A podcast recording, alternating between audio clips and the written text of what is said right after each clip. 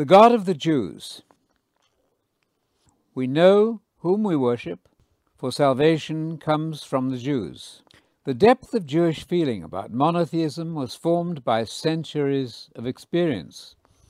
As long as the nation had clung to its central conviction about the one God, it had prospered. Terrible suffering had been the penalty for any defection into polytheism. Result was that the celebrated quote, Hear, O Israel, the Lord our God is one Lord, Deuteronomy 6, verse 4 in the Revised Standard Version, and compare that with Jesus' quotation of it in Mark 12, verse 29. And I note that there is a Nash papyrus, which is the oldest known specimen of Hebrew biblical text, probably from the second century, ends the Shema with the words, One Lord is He. This defined Israel's national creed. It was spoken by every pious Israelite throughout his life and in the hour of death. To sense the fervor which surrounded Jewish belief in one God, we should think of our own deepest commitments love of liberty and country, home and family.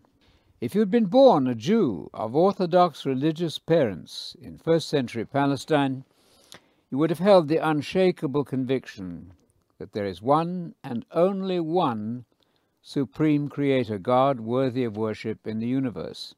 This creed was inextricably woven into the fabric of Jewish life. The national holidays, the agricultural calendar, as well as the hope of national liberation from the Roman oppressor and promise of future greatness, all these were founded on the revelation of the one person God contained in the pages of the writings we call the Old Testament. The Jews' religious literature defined the believer's relationship with that one God and provided instruction for dealing with his fellow human beings. Much of the Old Testament is a history, sometimes positive, sometimes tragic, of the one God's dealings with his chosen nation, Israel. In addition, the sacred writings predicted a glorious future for the nation and the world, a day when everyone on earth would recognize and serve the one true God of Israel. And you read this in Zechariah chapter 14, verse 9. It was into this deeply committed and distinctive religious community that Jesus was born. The origins of the faithful community's devotion to monotheism were rooted in the covenant made with Abraham as the father of the faithful. Judaism's cardinal tenet that God is one Lord was strenuously instilled in the people by Moses, subsequently some apostate Israelites had reverted to belief in the gods of their pagan neighbors. The representatives of these powerful ancient gods espoused temple prostitution, the burning of children to the god Molech, and mutilation of the body, to mention some of their more notable rites. The story recorded in the first five books of Israel's ancient literature describes a nation divinely chosen to be separate from the polytheistic world. By a powerful divine intervention, first at the call of Abraham and later at the Exodus, a whole nation was introduced to a being who claimed not only to be the sole creator of all that existed, but the only true God in existence. His message to his people, Israel, was unequivocal. Through Moses, he said, I quote, But the Lord has taken you and brought you out of the iron furnace from Egypt to be a people for his own possession as today. To you it was shown that you might know that the Lord, he is God, there is no other besides him. That's a quotation from Deuteronomy chapter 4, verse 20 and verse 35. It is certain that the nation of Israel, to whom these grand declarations about the deity were given, knew nothing about a duality or trinity of persons in the Godhead. No fact could be more firmly established once their national literature is taken as a guide and if language has any stable meaning. One thing is indispensable. The nations surrounding Israel were under no illusion about Israel's belief in one God. This creed was partly responsible for the age lasting persecution of the religious Jew who refused to accept any other object of worship than his one God. Crusaders, those valiant 11th century Christian warriors, relished the task of expelling so called infidel monotheistic Muslims from the Holy Land. Their fervour led them likewise to the slaughter of helpless European Jews in one community after another. Three centuries later, neither the Unitarian Jew or Christian nor a Protestant Trinitarian could survive the persecutions of the Spanish Inquisition without renouncing his religious beliefs and accepting Roman Catholicism or fleeing to some less hostile part of the world. It may come as a shock to many, but thousands of Christians who also believed in the one person God of the Jews were able to escape the same cruel fate at the hands of the Church only by flight. Belief in a unipersonal God conferred on Israel a worldview which separated her from all other philosophies, religions, cultures, and nations. She retains her special understanding of God to this day.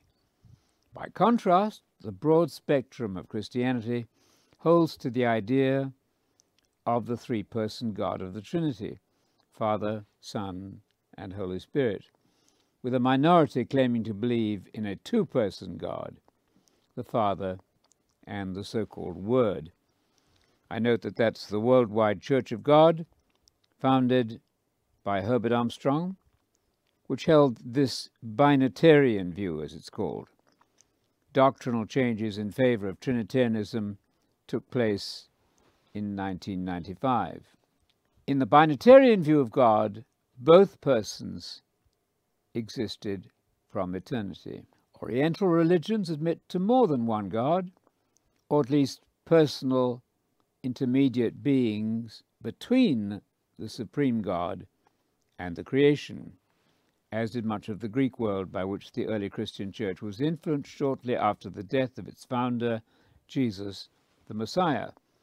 Large numbers today are finding their theological roots in the Oriental concept of many gods, the creed that all of us are gods awaiting self discovery, and, somewhat confusingly, that all is God. It is hard not to observe that religious anarchy inevitably ensues when every person is a god in his own right, determining his own creed and conduct.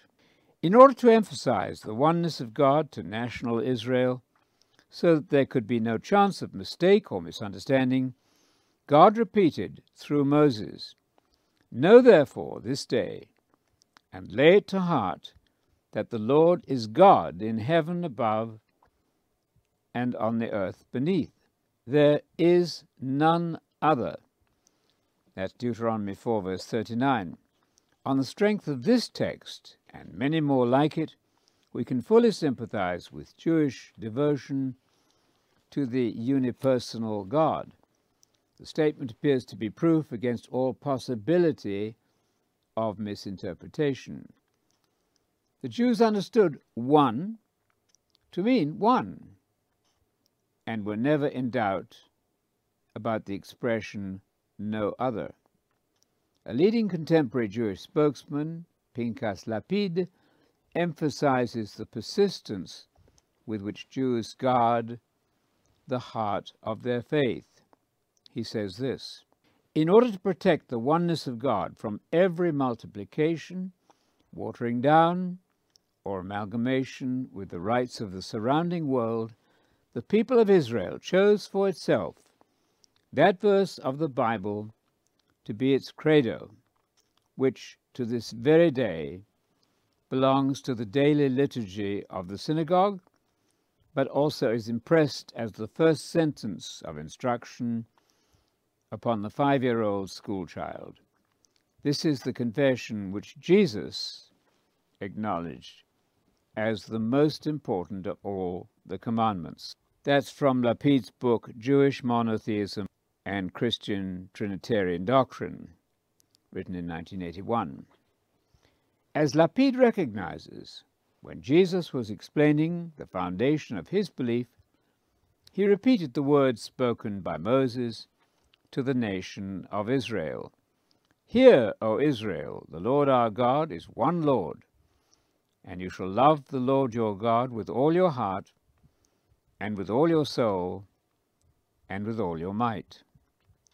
That's a quotation from Deuteronomy chapter 6, verses 4 and 5, and quoted by Jesus in Mark 12, verses 29 and 30. From Jesus' confirmation of the words of Moses recorded in the book of Deuteronomy, we are forced to conclude that he must have understood and believed whatever Moses believed these words to mean. If it had been otherwise, or if some radical change had occurred to negate Moses' definitive one God statement, the New Testament writers utterly fail to supply any equally unambiguous declaration to reverse or to revise this linchpin of the Jewish faith. A further confirmation of the persistence of Judaism's cardinal creed is found in the conversation of Jesus with the Samaritan woman. He told her forthrightly, quote, You worship that which you do not know. We Jews worship that which we know, for salvation is from the Jews. But the hour is coming, and now is, when the true worshippers shall worship the Father in spirit and in truth. That's a quotation from John chapter 4, verses 22 and 23. Not once do we find Jesus criticizing his fellow countrymen for holding an inadequate understanding of the number of persons in the Godhead. Nor indeed did Paul recognize any God other than the God of Israel. He expected Gentiles to be grafted into Israel and to worship that same God. I quote, Is God the God of the Jews only? Is he not the God of the Gentiles also? That's in Romans chapter 3, verse 29, and compare with that Romans 11, verse 17. The God known to the Jew Paul was concisely defined by him in Galatians 3, verse 20, in the words of the Amplified Translation of the New Testament, which reads, I quote, God is only one person. End of quotation. Early in his ministry, Jesus strongly confirmed the divine revelation given to Moses. Do not think, Jesus said, that I came to abolish the law or the prophets. I did not come to abolish, but to fulfill. Matthew 5, verse 17 the first principle of the great summary of Israel's law given in the Torah through Moses provided the national creed. Quote, you shall have no other gods besides me. Exodus 20, verses 1 to 3. If there were one sole, unique, all powerful being in the universe wanting to reveal to his creation the fact that he alone was God and that there was no other, just how could this have been stated without any possibility of error? What could have been said to ensure not the slightest chance of misunderstanding? How would any one of us express the absolute uniqueness of God if it were our responsibility to make that message clear to an entire nation. Would we not have said, as Moses reports God saying, quote, See now that I, I am He, and there's no God besides me. Deuteronomy 32, verse 39. Israel, to this day, in response to these categorical declarations, will accept none but the one person God of Moses as a result of those words. Regardless of any other religious differences, the oneness of God remains the binding thread which unites the Jewish community. The Hebrew Bible and the New Testament contain well over 20,000 singular pronouns and verbs describing the one God. Language has no clearer or more obvious way of providing a testimony to Israel's and Jesus' unitary monotheism. The being revealed in Israel's Torah was a God to be sharply distinguished from the pagan gods of Egypt. By an act of power, God had rescued an enslaved nation from captivity. He was a God of awesome power and yet personal and approachable, a God to be loved, of whom it was said, quote, The Lord used to speak to Moses face to face, as a man speaks to his friend. You find that in Exodus chapter 33, verse 11. God was a person with whom David communed. I quote, You have said, Seek my face. My heart says to thee, Thy face, Lord, do I seek. Psalm 27, verse 8. At the Exodus, the Jews knew that for the first time in history, a whole nation was brought into intimate contact with the Creator God through his constituted representative. This unparalleled event was to be embedded in the national consciousness forever, to be banished from their worship were the gods of the world around them. Tragically, superstitious fears and the desire to be like the other nations sometimes tempted Israel to embrace the multiple gods of paganism. For this they suffered disastrously. Shortly after their flight out of Egypt, at fearful cost to themselves, they built a golden calf as an object of worship. The nation needed continually to be reminded of its unique creed. Quote, Listen, Israel, Yahweh, our God, is the one, the only Yahweh. Deuteronomy 6, verse 4, as translated by the New Jerusalem Bible. Through the prophet Isaiah, Israel was once again made aware of its national identity. I quote, You are my witnesses, and understand that I'm He. Before me there was no God formed, and there will be none after me. That's Isaiah 43, verse 10.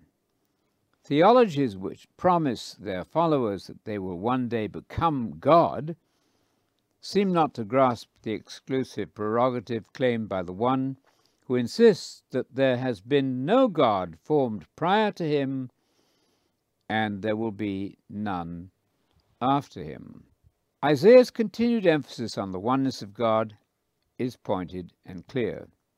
He quotes God as saying, quote, I am the first, I am the last, and there is no God besides me.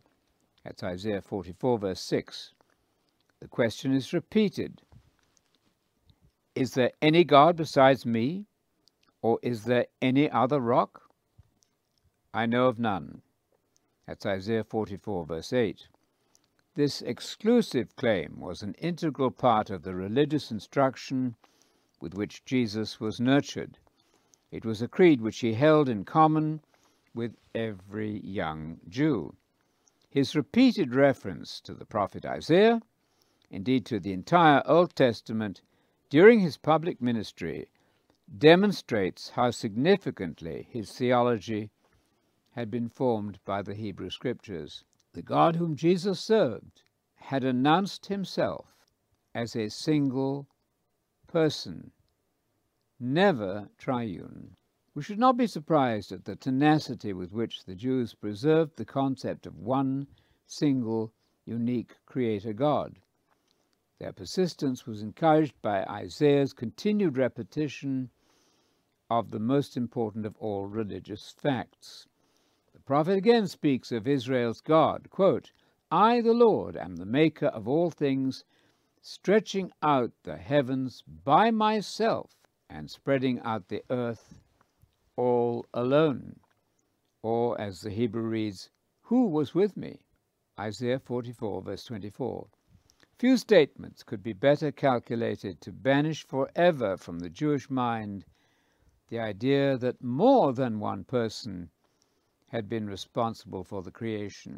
The emphasis is even more striking when this same writer, in seven separate verses in the 45th chapter of his book, records the following I am the Lord, there is no other. Besides me, there is no God. That's Isaiah 45, verse 5. These statements were designed to fix forever in Israel's mind the idea that God is one.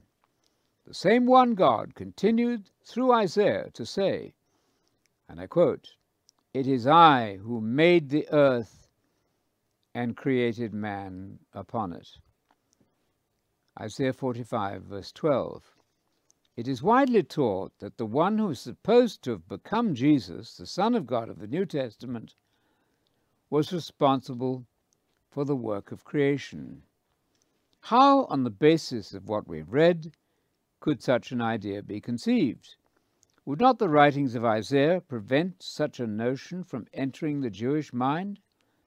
I quote again Surely God is with you, and there is no one else, no other God. That's from Isaiah 45, verse 14. And again, I quote, For thus says the Lord, who created the heavens. He is God who formed the earth and made it. He established it and did not create it a waste place, but formed it to be inhabited. I am the Lord, and there is no other. That's Isaiah 45, verse 18. Two further passages challenged Israel to faithful devotion to the one God. I quote, Who has announced this from old? Who has long since declared it? Is it not I, the Lord? And there is no other God besides me, a righteous God and a Saviour. There is none except me. Turn to me and be saved, all the ends of the earth. For I am God, and there is none other. That's Isaiah 45, verses 21 and 22. Some have confused the use of the word Saviour in this text with the frequent reference of the same word to Jesus, the Messiah. He is quite obviously also called Saviour in the New Testament, as indeed are the judges in the book of Judges, and as also Josephus called Vespasian.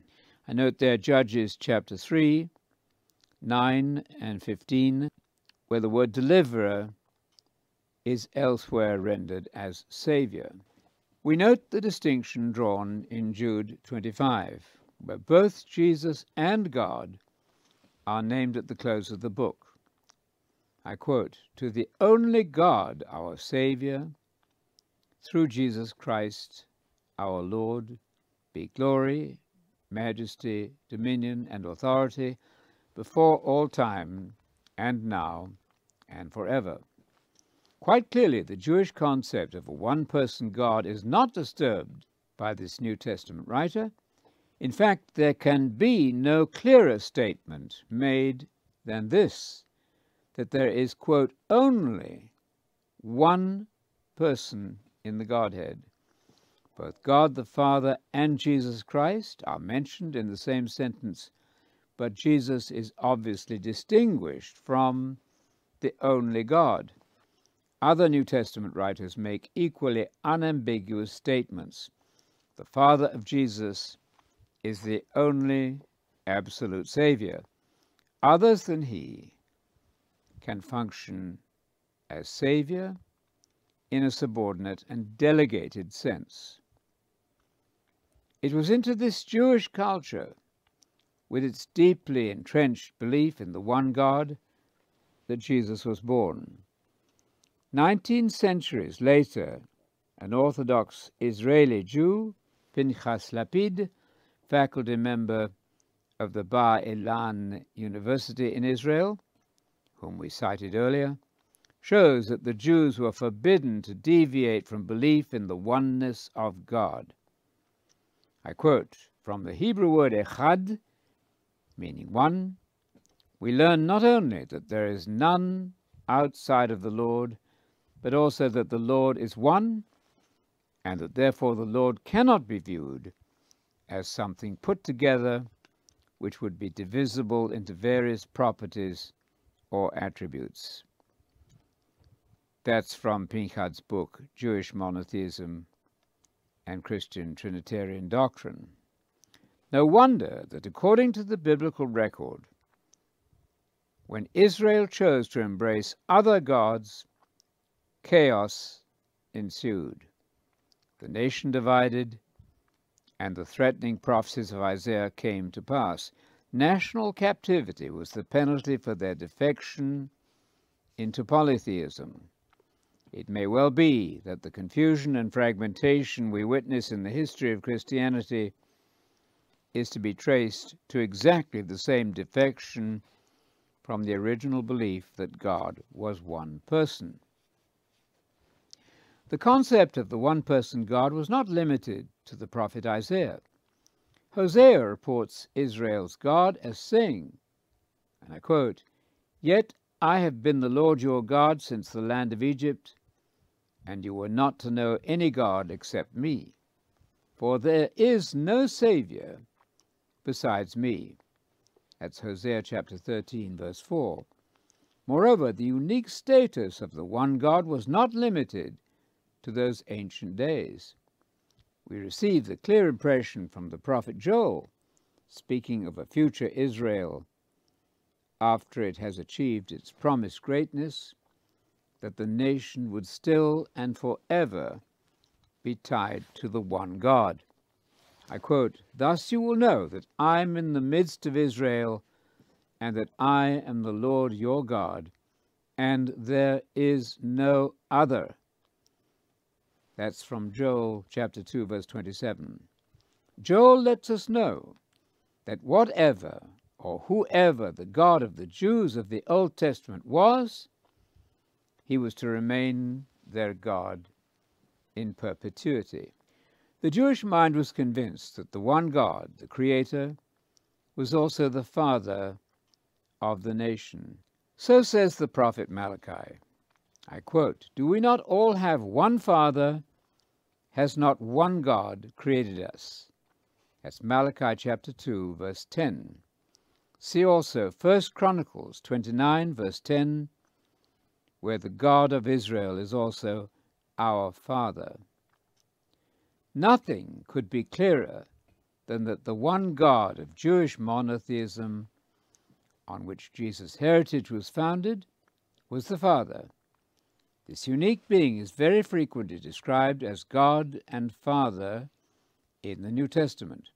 Indeed, he is the God and Father of our Lord Jesus Christ, as we read in Romans 15, verse 6, 2 Corinthians 1, verse 3, chapter 11, verse 31, and 1 Peter 1, verse 3. The Christ is the Son of God. Highly significant is the fact that Jesus, even as Lord, is still subordinate to his God. The messianic title Lord, therefore, does not mean that Jesus is God. The Hebrew word Elohim, with little authority from those trained in the Hebrew language, some Trinitarians and Binitarians sometimes advance the statement in Genesis 1, verse 26, as proof, in contradiction of the evidence of thousands of singular pronouns denoting the one God, that a plurality of persons in the Godhead was responsible for the creation. I quote, Then God said, Let us make man in our image, according to our likeness. This argument is precarious. Modern scholars no longer take the Hebrew phrase, let us, or the word Elohim, meaning God, to mean a plurality of God persons as creator.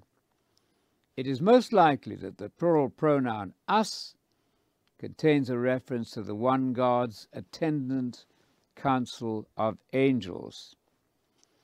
I note we find exactly that in 1 Kings 22, verses 19 to 22, and we note the strong statement of the Trinitarian commentator G. J. Wenham. I quote, Christians have traditionally seen that this verse in Genesis 1.26 is an adumbration or foreshadowing of the Trinity. It is now universally admitted that this was not what the plural meant to the original author, as from Wenham's Word Biblical Commentary on Genesis 1 to 15, written in 1987.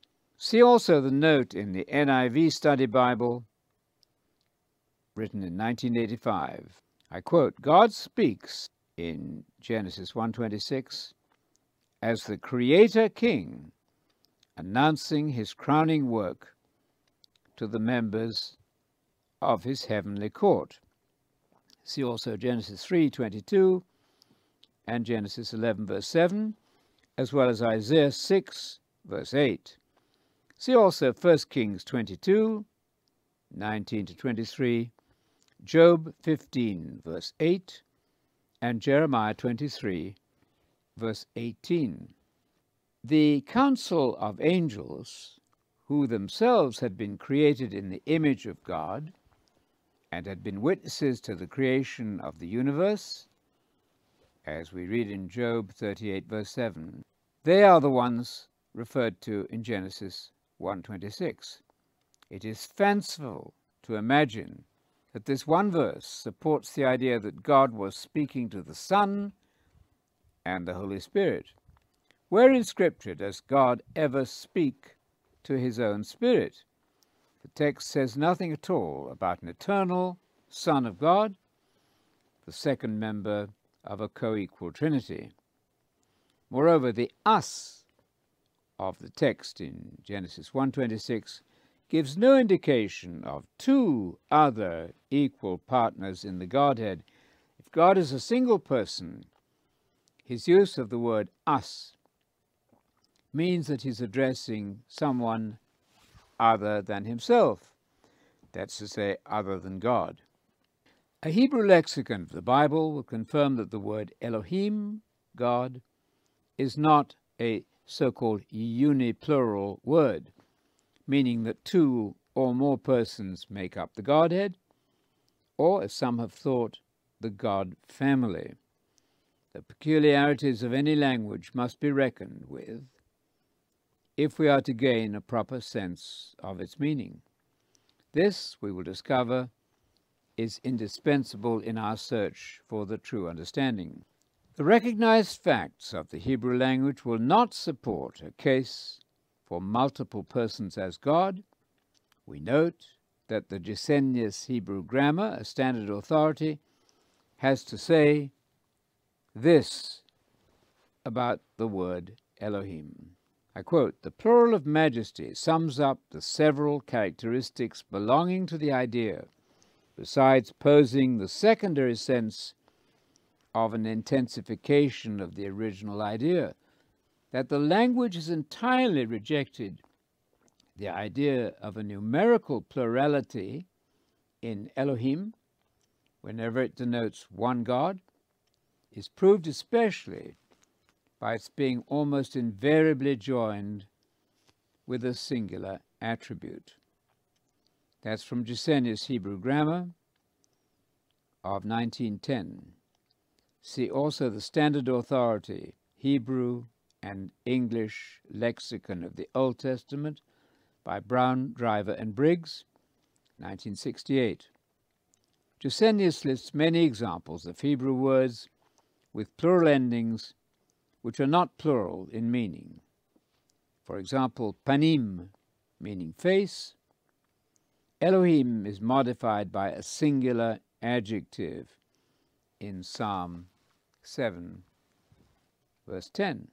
We must respect the fact that the Jews' familiarity with their own Hebrew language had never led them to conclude that a plurality of persons in the Godhead was remotely hinted at in this creation chapter of Genesis. In the event that we might feel the Jews missed something from their own Bible, we should note in the succeeding verses, verses 27 to 31, that the singular pronoun is always used with the word God in his, not their, own image. In the image of God, he not they, created them. Verse 27.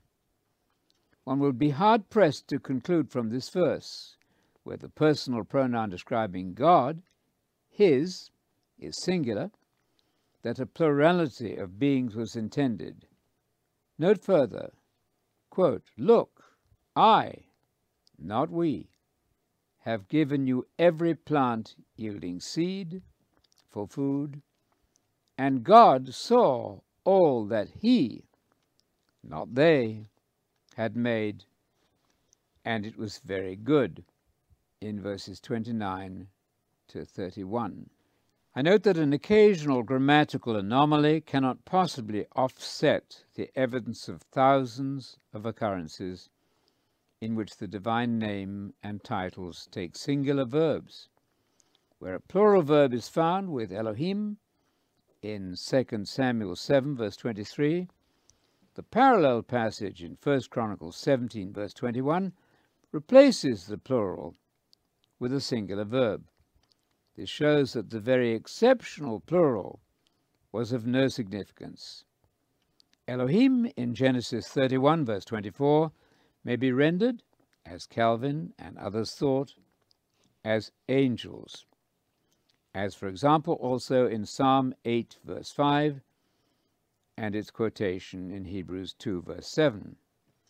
Yahweh and Adonai, the Lord God, invariably take a singular verb. The singular word El and Eloah, another word for God, confirm that God is one person. It is amazing that some continue to advance against the evidence of thousands of texts in which God is described by singular pronouns and verbs, that four, quote, us texts or verses are supposed to be a hint that God is triune. A study of the Hebrew word for God, Elohim, lends no support at all to the persistent idea that God in Genesis 1 verse 1 includes both God, the Father, as well as his Son and Spirit. We should not miss the obvious difficulty of such an interpretation. If Elohim implies more than one person in the text, how is one going to explain that the identical word Elohim refers to Moses? I quote, And the Lord said to Moses, Look, I make you God, Elohim, to Pharaoh, and Aaron your brother shall be your prophet. That's in Exodus 7, verse 1. Surely no one would claim plurality for the one person Moses. The single pagan god, Dagon, is called Elohim, God. I quote, The ark of the God Elohim of Israel must not remain with us for his hand is severe on us and on Dagon our God, Elohim. That's in 1 Samuel 5, verse 7. Similarly, the word Elohim is used to describe the God of the Amorites. I quote, Will you not possess what Chemosh, your God, Elohim, gives you to possess? Judges 11, verse 24. Furthermore, the Messiah himself is addressed as Elohim in Psalm 45, verse 6, quoted in Hebrews 1, verse 8. No one would contend that the Messiah is more than a single person. From this evidence, we conclude that the Jews, in whose language the Old Testament is recorded, did not employ the word Elohim, used of the true God, to mean more than one person. Those who attempt to read the Trinity or Binity into Genesis 1:26 or into the word Elohim are involved in a very forced interpretation. Elohim is plural in form, but singular in meaning. When it refers to the one God, it's followed by a singular verb. No one before the 12th century imagined that plurality in the Godhead was in any way indicated by the Hebrew title for God. Many Trinitarians have themselves long ago ceased to argue for the Trinity in Genesis 1 verse 1 or Genesis 1 verse 26. It is reasonable to put this question to those Trinitarians who say that Elohim is a real plural. Why do you not put an S on God? In English, plurals are marked by a final S. If the plural pronoun us in Genesis 1.26 describes a plural Godhead, then the Godhead ought regularly to be referred to as they and them. Trinitarians are unhappy with this, showing that their notion of the Godhead defies the laws of language and logic. If God really is plural, why not instead translate the opening verse of Genesis 1, quote, in the beginning, gods? The latent polytheism of much Trinitarian thinking would then be clearly exposed.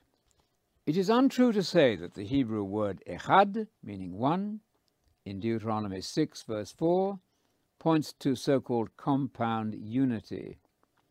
A recent defense of the Trinity by Robert Morey in his book, The Trinity Evidence and Issues, written in 1996, that book argues that when one modifies a collective noun like bunch or herd, a plurality is implied in echad. The argument is entirely fallacious.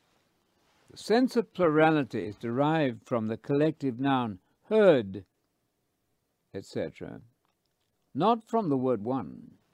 Echad in Hebrew is the numeral one. I quote, Abraham was one, echad, that's in Ezekiel 33, verse 24, or Abraham was only one man, as the NIV translates there.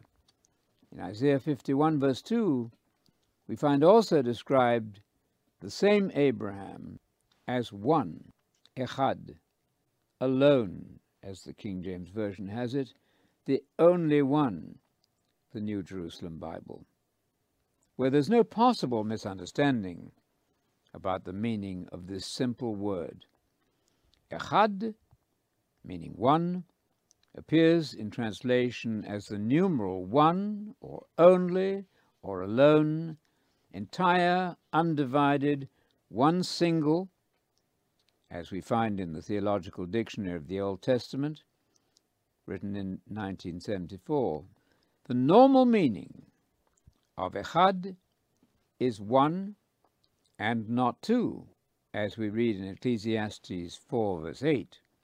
I quote, God is one Lord, Deuteronomy 6, verse 4, cited by Jesus in Mark 12, verse 29, in the New American Standard Version. Hence, obviously, one person only and distinct from the Lord Messiah, who's mentioned in the same passage in Mark 12, verse 36.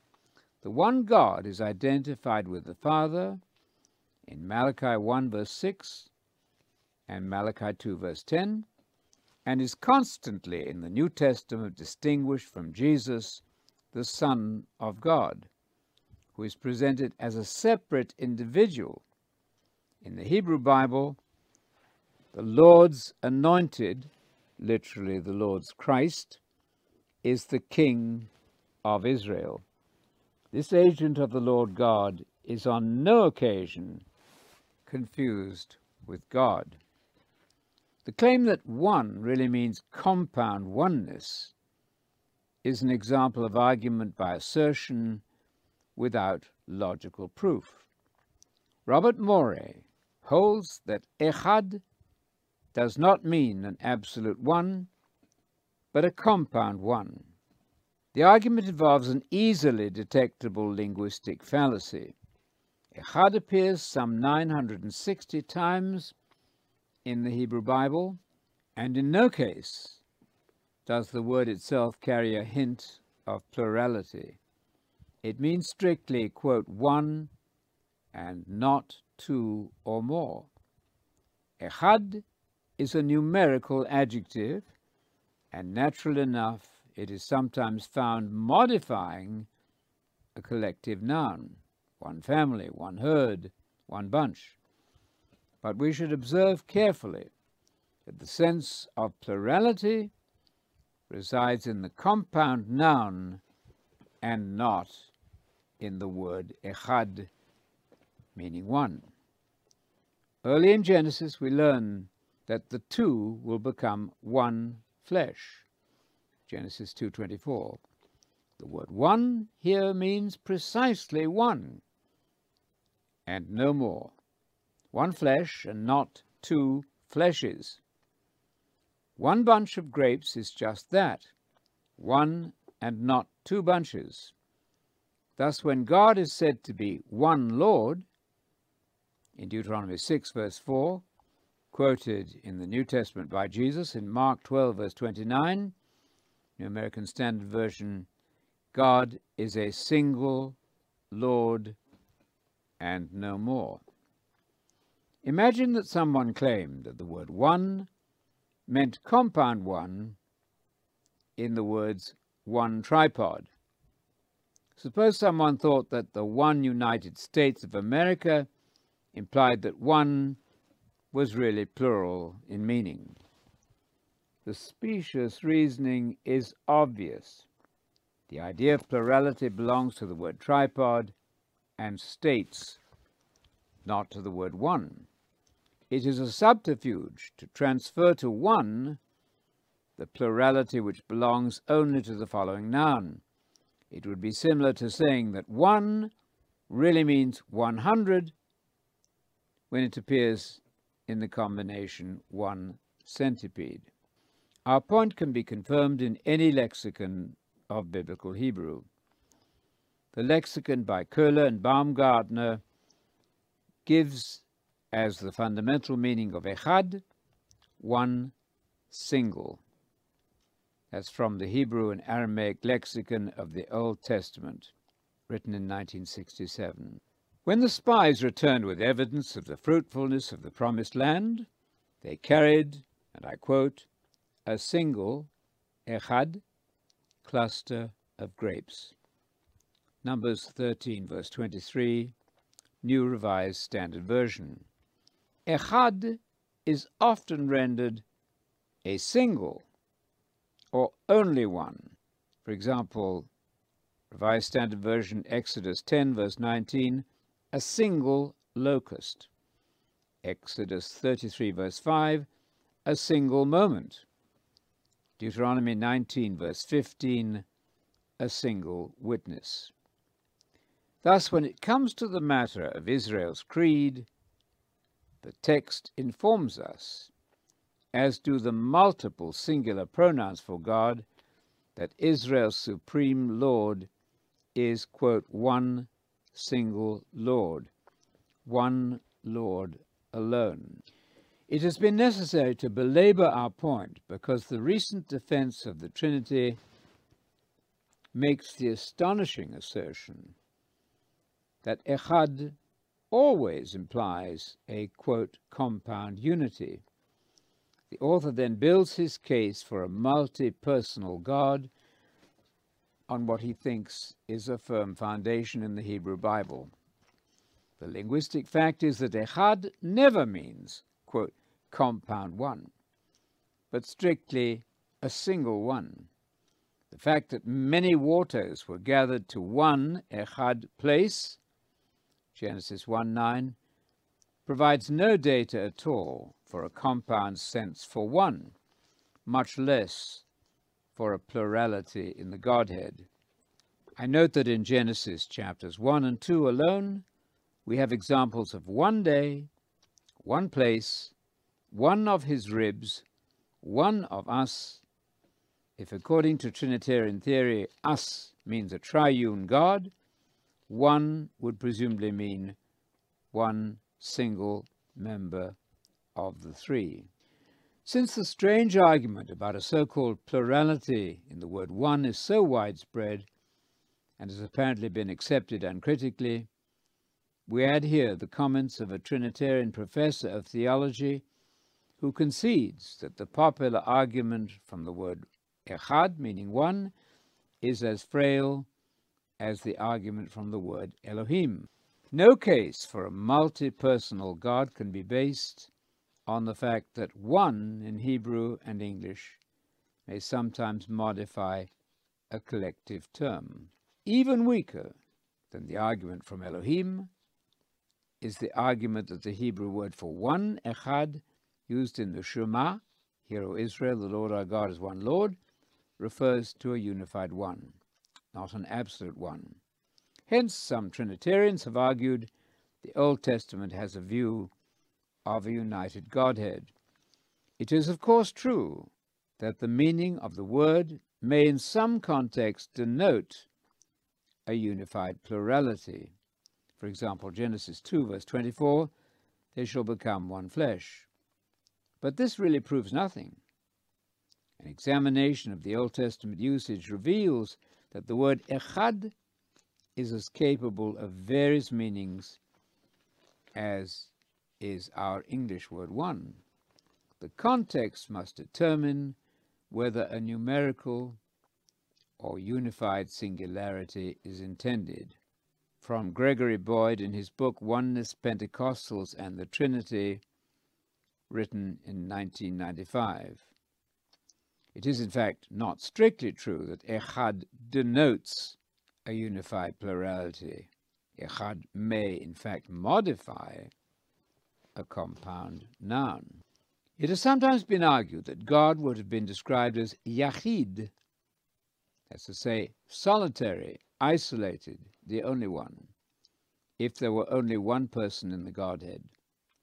The use of Echad, one single, however, is quite sufficient to indicate that the one person comprises the deity. The word Yachid is rare in biblical Hebrew. It carries in the Bible the meaning of beloved, only begotten, or even lonely, and would be inappropriate as a description of the deity. I note that Yachid is in fact found as a description of the one God in literature outside the Bible, the pseudepigrapha. There's another word, bad, meaning alone, by oneself, isolated, which does in fact describe the one God. Deuteronomy 4 verse 35 states that there is no one else besides him. The absolute singularity of the one God is similarly emphasized when he is addressed you are Jehovah or Yahweh alone. Nehemiah 9, verse 6. Another quotation You are God alone, the God of all the kingdoms of the earth. 2 Kings 19, verse 15. Quote, You alone are God. Psalm 86, verse 10. The one God of Israel is a single person, unrivaled, and in a class of his own. He is one with all the mathematical simplicity implied by that word. Compare with his remarks on the Old Testament name for God in the Theological Dictionary of the New Testament. I quote The name Yahweh is distinguished by a specific content. God is not just any deity, but a distinct divine person. Behind statements like the Lord is God, 1 Kings 18, verse 39, or the Lord is his name, Exodus 15:3, stand the more specific expressions Yahweh or Yahweh of hosts is his name. There's an encounter here with the definite person of God. There's no suggestion here that God is three persons. With these facts before us, it would be difficult not to sympathize with the first century Jew possessing the Old Testament as his guide for maintaining with unrelenting tenacity a belief in one God, consisting of one person. A search of the Hebrew Scriptures for any sign of a duality or trinity of divine persons active in the creation will prove to be fruitless. I note the following statements from standard authorities which confirm the weakness of any attempt to base the Trinity on the Old Testament. I quote, There is in the Old Testament no indication of distinctions in the Godhead. It is an anachronism to find either the doctrine of the Incarnation or that of the Trinity in its pages. That's from the article on God in the Encyclopedia of Religion and Ethics in 1913. Now, the quotation Theologians today are in agreement that the Hebrew Bible does not contain a doctrine of the Trinity. That's from the Encyclopedia of Religion, written in 1987. Another quotation The doctrine of the Trinity is not taught in the Old Testament. That's from the New Catholic Encyclopedia of 1967. Now, the quotation The Old Testament tells us nothing explicitly or by necessary implication of a triune God who is Father, Son, and Holy Spirit. There is no evidence that any sacred writer even suspected the existence of a Trinity within the Godhead. Even to see in the Old Testament suggestions or foreshadowings or veiled signs of the Trinity of persons is to go beyond the words and intent of the sacred writers. That's a quotation from Edmund Fortman in his book, The Triune God written in 1972. Another quotation The Old Testament can scarcely be used as authority for the existence of distinctions within the Godhead. The use of us by the divine speaker in Genesis 1 26, 332, and 11 verse 7 is strange, but it is perhaps due to his consciousness of being surrounded by other beings of a loftier order than men. Isaiah 6, verse 8. That quotation was from A.B. Davidson, the article on God in the Hastings Dictionary of the Bible, 1911. To propose a Godhead of more than one person would require us to cast aside the rules of language and grammar. Responsible historians, both secular and religious, agree that the Jews of Jesus' time held firmly to faith in a unipersonal God. It is one of the great ironies of history that Christian theologians have denied the Jews the right to explain the meaning of God in their own scriptures. The Jewish voice on this matter needs urgently to be heard again. I quote The Old Testament is strictly monotheistic. God is a single personal being. The idea that a trinity is to be found there or even in any way shadowed forth is an assumption that has long held sway in theology but is utterly without foundation. The Jews, as a people, under its teachings, became stern opponents of all polytheistic tendencies, and they have remained unflinching monotheists to this day. On this point, there is no break between the Old Testament scriptures and the New. The monotheistic tradition is continued. Jesus was a Jew, trained by Jewish parents in the Old Testament scriptures. His teaching was Jewish to the core, a new gospel indeed, but not a new theology. That's from the book by L. L. Paine, A Critical History of the Evolution of Trinitarianism, written in 1902. Judaism is not as devoid of dogmatic formulas as one often supposes. Judaism has its own creeds and articles of faith. The Shema Yisrael in Deuteronomy 6, verse 4, is not only a liturgical formula and a commandment, it is also a confession of faith and considered as more important than the historical Jewish creeds. As a confession of faith, the Shema is the affirmation of the unity and uniqueness of God. It constitutes the highest expression of the Jewish monotheism. The words Adonai is our God, Adonai is one. This is the Jewish creed. The Christian symbols of faith, the Apostles' Creed, the Nicene Constantinopolitan Creed, the Athanasian Creed, to quote only the main ones, are considered by the Jews as being in flat contradiction to this fundamental assertion of Jewish monotheism in the Shema. Claude Montefiore has put it in the clearest way.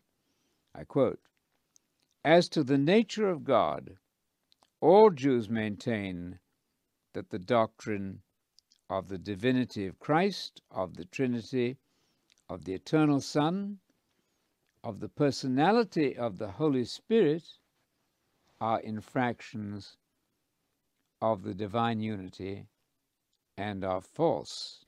That's a quotation from Lev Gillet in his book Communion in the Messiah Studies in the Relationship Between Judaism and Christianity. Another quotation The belief that God is made up of several personalities, such as the Christian belief in the Trinity, is a departure from the pure conception of the unity of God. Israel has throughout the ages rejected everything that marred or obscured the conception of pure monotheism which it has given to the world, and rather than admit any weakening of it, Jews are prepared to wander, to suffer, and to die. That's from Chief Rabbi J. H. Hertz in the Pentateuch and the Haftorahs of 1960. Trinitarian theologians have struggled with the obvious problem of how to reconcile the Trinity with the fact that Christianity's matrix was Unitarian. The Trinitarian theologian Leonard Hodgson wrote Christianity arose within Judaism, and the monotheism of Judaism was then, as it still is, Unitarian. How was the Christian Church to state a theology adequate to express the new knowledge of God which had come to it through Jesus Christ? Could the monotheism be revised so as to include the new revelation without ceasing to be monotheistic? That's a quotation from Hodgson's Christian Faith and Practice, seven lectures, given at Oxford in 1952. Jesus was a Jew committed to the creed of Israel. Mark 12, verses 28 and following. This fact alone should persuade us that a departure from Jesus' Jewish creed has occurred somewhere in the history of the faith. For the moment, we must emphasize that Judaism was Unitarian, never Trinitarian. It was under the tutelage of this Jewish school of thought and empowered by belief in Israel's one God that the promised Messiah reached maturity and entered his unique ministry. Can it be demonstrated that Jesus upheld and taught belief in this same one God of the Jews throughout his career? To answer this question, it is only reasonable that we consult his own words, faithfully recorded by those who accompanied him as he proclaimed the saving gospel of the coming kingdom of God in Palestine, as we read in Mark chapter 1, verses 14 and 15, and Luke chapter 4, verse 43.